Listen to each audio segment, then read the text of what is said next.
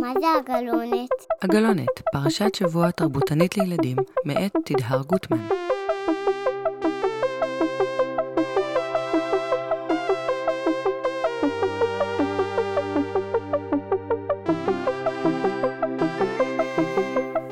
אמא, אולי תעשי השבוע פרק של יום העצמאות ועל מה נדבר בו? על סמל המדינה ועל הדגל. עומריקי, זה רעיון ממש נהדר. האמת שהימים האלה שבין פסח לשבועות הם תקופה מיוחדת, שלוח השנה היהודי ולוח השנה הישראלי נכרכים ומתערבבים זה בזה. וגם אנחנו כמוהם, בזהויות שלנו שמשתלבות יחד. יום העצמאות הוא יום החג שמציינים בו את ההכרזה על הקמתה של מדינת ישראל לפני 72 שנים. תהליך עיצוב הדגל של מדינת ישראל התחיל בעצם הרבה קודם. הראשון שהציע רעיון לעיצוב הדגל היה בנימין זאב הרצל, מי שמכונה חוזה המדינה, והיה הראשון להציע את הרעיון של הקמת מדינה לעם היהודי. בהתחלה אפילו לאו דווקא בארץ ישראל. הרצל הציע דגל לבן, שעליו שבעה כוכבי זהב. הכוכבים סימלו את שבע שעות העבודה, שהיו יום העבודה של הפועלים בארץ ישראל, מתוך תפיסה שלו שהעבודה העברית היא זו שתביא להקמת המדינה. ההצעה שלו נדחתה כבר בקונגרס הציוני הראשון ב-1897. שם החליטו לאמץ דווקא הצעה לדגל כפי שהוא מוכר לנו היום. שני פסים כחולים על רקע לבן ובמרכזם מגן דוד. הדגל הזה היה כבר מוכר ברחבי המושבות בארץ ישראל, ולאחר קום המדינה, למרות הצעות נוספות, החליטו להמשיך ולאמץ אותו גם כדגל הרשמי של המדינה. יש כל מיני הסברים מה מסמל כל אחד מחלקי הדגל. הצורה של שני משולשים שנוגעים זה בזה, היא צורה שידועה ממש מימי קדם. מכנים אותה מגן דוד לפי אגדות שמספרות שלדוד המלך היה מגן פלאי עשוי זהב טהור, ועליו הסימן הזה. הפסים לקוחים מהפסים שיש על הטלית שמתעטפים בה בתפילה. צבע התכלת מופיע גם בציצית, וגם מזכיר את הים והשמיים, ולמי שמאמינים שהוא נמצא שם, גם את אלוהים. הצבע הלבן נחשב לצבע טהור. הכוהנים בבית המקדש לבשו לבן בימי חג. אנחנו מאוד אוהבות כל שנה לצייר ולהכין בעצמנו דגלים ליום העצמאות, ולתלות אותם ברחבי החצר והבית לקישוט חגיגי לחג. על סמל המדינה כתב לוין קיפניס סיפור שמאוד אהבתי כשהייתי ילדה. מנורה וענפי זית מאת לוין קיפניס.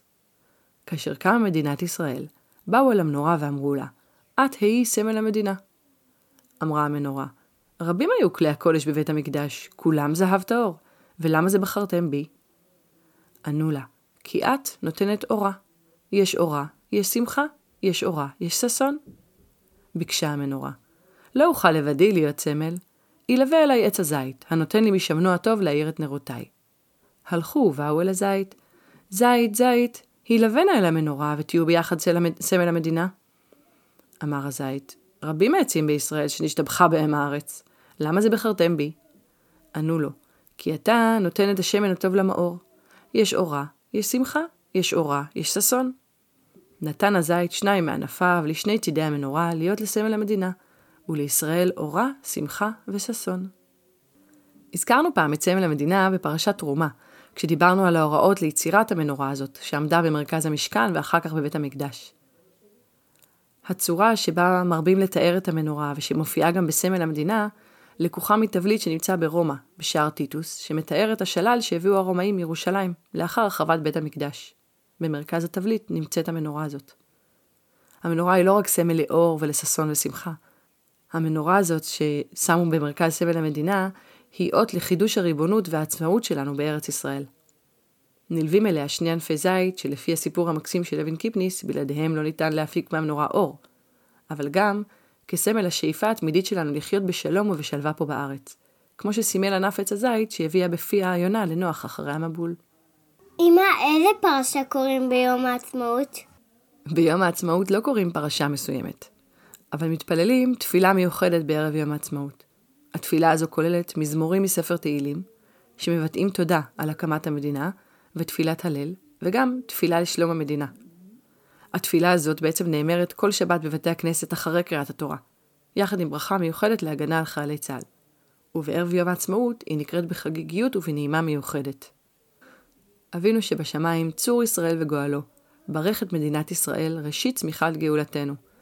הגן עליה בעברת חסדיך, ופרוס עליה סוכת שלומך, ושלח אורך ועמיתך לראשיה, שריה ויועציה, ותקנם בעצה טובה מלפניך. חזק את ידי מגיני ארץ קודשנו, והנחילם אלוהינו ישועה ועטרת ניצחון תעטרם, ונתת שלום בארץ ושמחת עולם ליושביה.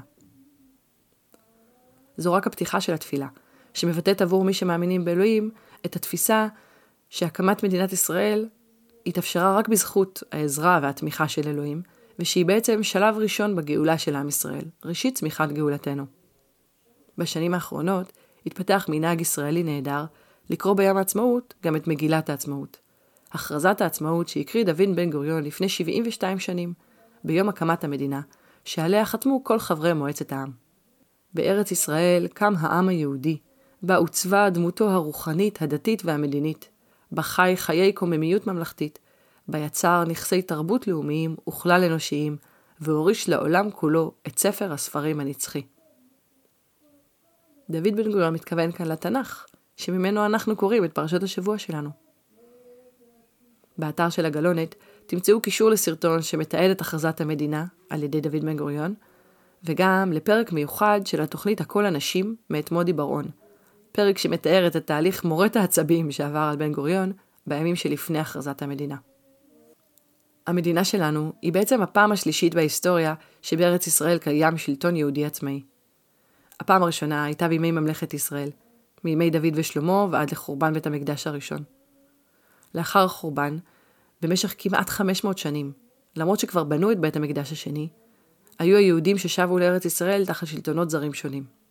רק אחרי מרד החשמונאים, ביוונים, זוכרים מסיפור חנוכה?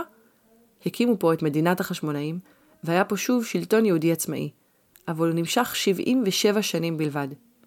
זה היה שלטון רווי סכסוכים בין חלקים שונים בעם ופילוגים רבים, שהסתיים עם כיבוש הרומאים את ארץ ישראל, והוביל בסופו של דבר לחורבן בית המקדש השני. למה אני מספרת את כל זה?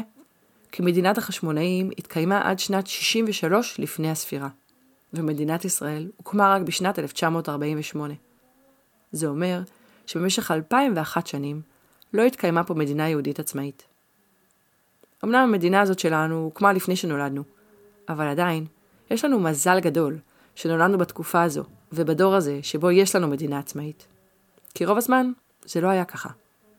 וגם, זו אחריות גדולה. כי אם כבר פעמיים הייתה פה מדינה עצמאית והיא עבדה, אנחנו לא יכולים לקחת את המדינה הזו שלנו כמובן מאליו. אנחנו צריכים להיות ראויים לזכות הזאת שנפלה בחלקנו, וגם לעשות כמיטב יכולתנו שהיא תתקיים באופן ראוי ותוכל להמשיך לגדול ולשגשג. מזל טוב למדינת ישראל, יום הולדת שמח. שמח! עד כאן הגלונת ליום העצמאות. תודה שהייתם איתי, וחג שמח.